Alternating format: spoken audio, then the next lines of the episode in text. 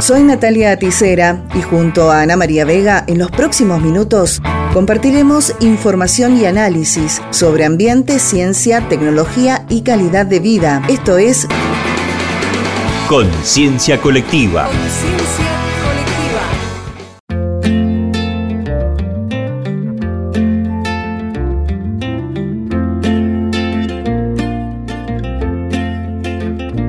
Bienvenidos y bienvenidas. La conservación y multiplicación de variedades de semillas locales es una tarea cultural e histórica de las comunidades que producen y consumen estos recursos.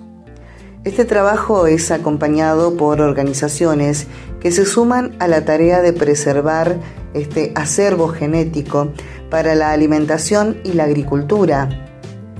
Con este objetivo, los equipos técnicos que implementan el Tratado Internacional sobre los Recursos Fitogenéticos para la Alimentación y la Agricultura en la Argentina se reunieron con organizaciones y representantes de las provincias patagónicas para analizar y reorientar las estrategias que permiten implementar el tratado en la región. De acuerdo con la FAO, desde inicios del siglo XX, se perdió el 75% de la diversidad genética agrícola y las estimaciones indican que se pierden 50.000 variedades de interés agrícola por año. La agricultura familiar conserva y utiliza de forma sostenible unas 7.000 especies de plantas cultivadas. Para Cecilia Hittins, directora del área Investigación y Desarrollo Tecnológico para la Agricultura Familiar del INTA en la Patagonia, la conservación de los recursos genéticos locales es un tema relevante porque la diversidad es indispensable para la seguridad y la soberanía alimentaria. En este sentido, la agricultura familiar juega un rol fundamental porque brinda servicios evolutivos. Por otro lado, Cecilia Pfaffenzeller es productora de Puerto Esperanza en Misiones y nos describe la importancia de la conservación de las semillas locales y las posibilidades de intercambio para mejorar la producción hortícola. Somos plantadores de toda la vida, eh, somos guardianes de semillas.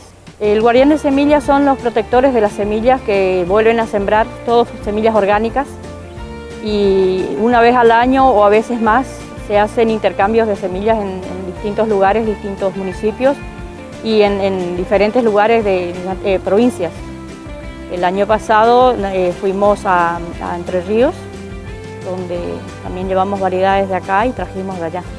Muchas cosas que a veces la diversidad hace para la propia producción de uno, para la alimentación de, de la propia familia también. Tenés varias varias clases, eh, cada día hace una cosa. Yo soy feriante también, vendemos en la feria y la gente se admira de las cosas que hay, ¿viste? porque la ciudad es una cosa y la, chacra es otra. Hay muchas, muchas variedades, si te pones a mirar la variedad de maíces, la variedad de, poroto chaucha, la variedad de poroto común, hay muchísimas variedades.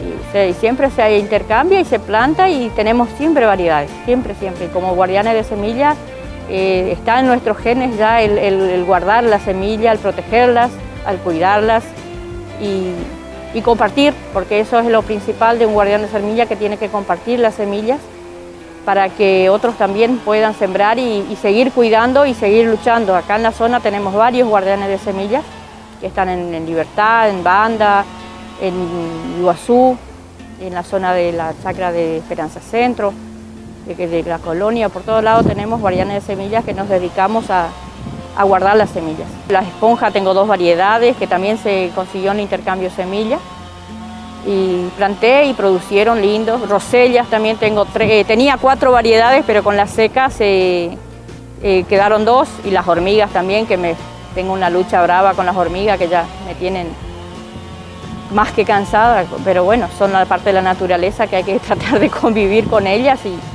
y tratar de dominarlas de alguna cierta manera. Pero tengo variedades de, tomate también, hay un que ahora produce, está el, amarillo y un rojo, chiquito, el cherry, que también ahora de, las poquitas semillas que conseguí sembré y, nacieron y están dando frutitas. que son muy lindas, porque también tenía el, de una morada, pero todavía no, dio frutas. Plantas de, de, acerola, plantas de peras, plantas de, limón caipira, eh, plantas de banana petiza que me trajo Eugenio Lestes de, San Pedro. Y son cosas así que uno va intercambiando y va trayendo a la zona eh, plantas, intercambiamos, nosotros llevamos las, bananas de acá, ellos nos traen variedades, intercambiamos variedades. Rama de mandioca también muy grande, que se hizo el encuentro de semilla también me dio la chica ramas y también estamos produciendo. Y así batatas, variedades de batatas, variedades de maíces, eh, variedades de, de, semillas hortícolas que ahora estamos agrandando la huerta, estamos arreglando, volviendo a sembrar. No tenía antes porque no tenía agua, pero ahora tenemos un pozo perforado que se hizo por intermedio del municipio eh, con la provincia y tenemos un pozo perforado y tenemos agua y se puede hacer algo de huerta. No es guau lo que uno puede hacer porque no podés también derrochar muchas agua porque es una agua muy saludable, muy sana y tenemos que más o menos medirla también para no, no abusar de ella. Y eso se vende en las ferias francas. Eh, los huevos, algo de pollo, verduras, las frutas, la mandioca, las cosechas de poroto, eh, portomanteca, las rosellas, todo, todo lo que se produce en la feria, eh, en, la, chacra se vende en la feria y es muy, es muy requerida por la gente porque es orgánica. Tenemos muchos clientes que ellos prefieren venir a hacerlo eso, comprar en la feria. También tengo quinotos, variedad de quinoto, tengo el dulce y tengo el agrio, que hacemos la venta en fruta, la venta de, mermeladas, hago picles, tengo morroncito, varios, varias clases de morroncito que también se consiguió del intercambio, y eso hago todo picle. El choclito que ahora está floreciendo, que esperemos que Dios nos mande lluvia, que también hacemos envasaditos los choclitos. Eh, así todos los, todos los productos que se puedan envasar, que se puede aprovechar, se hace.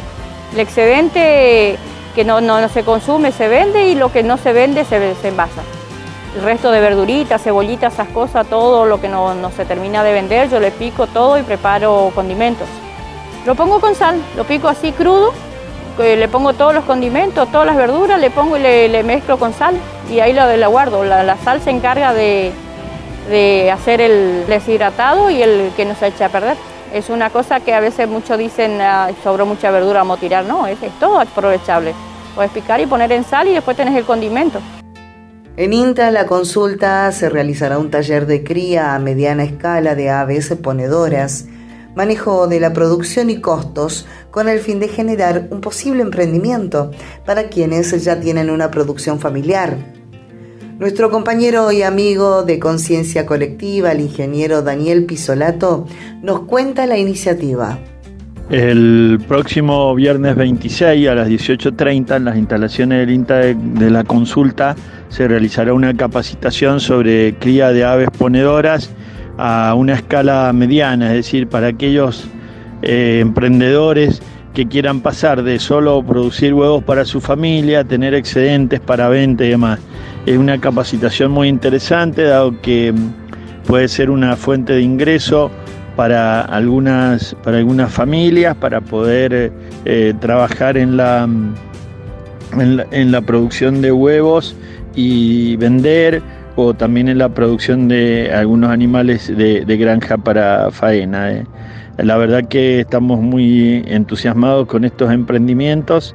Hay muchas familias que logran un, un ingreso extra, además de consumir huevos frescos de primera calidad, que es una proteína eh, altamente nutritiva. Así que los esperamos este viernes a las 18 horas, 18 horas en INTA la consulta.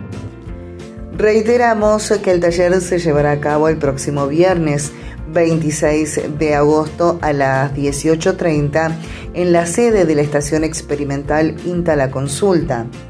Para más información e inscripciones deben comunicarse al siguiente teléfono 11 68 67 07 91.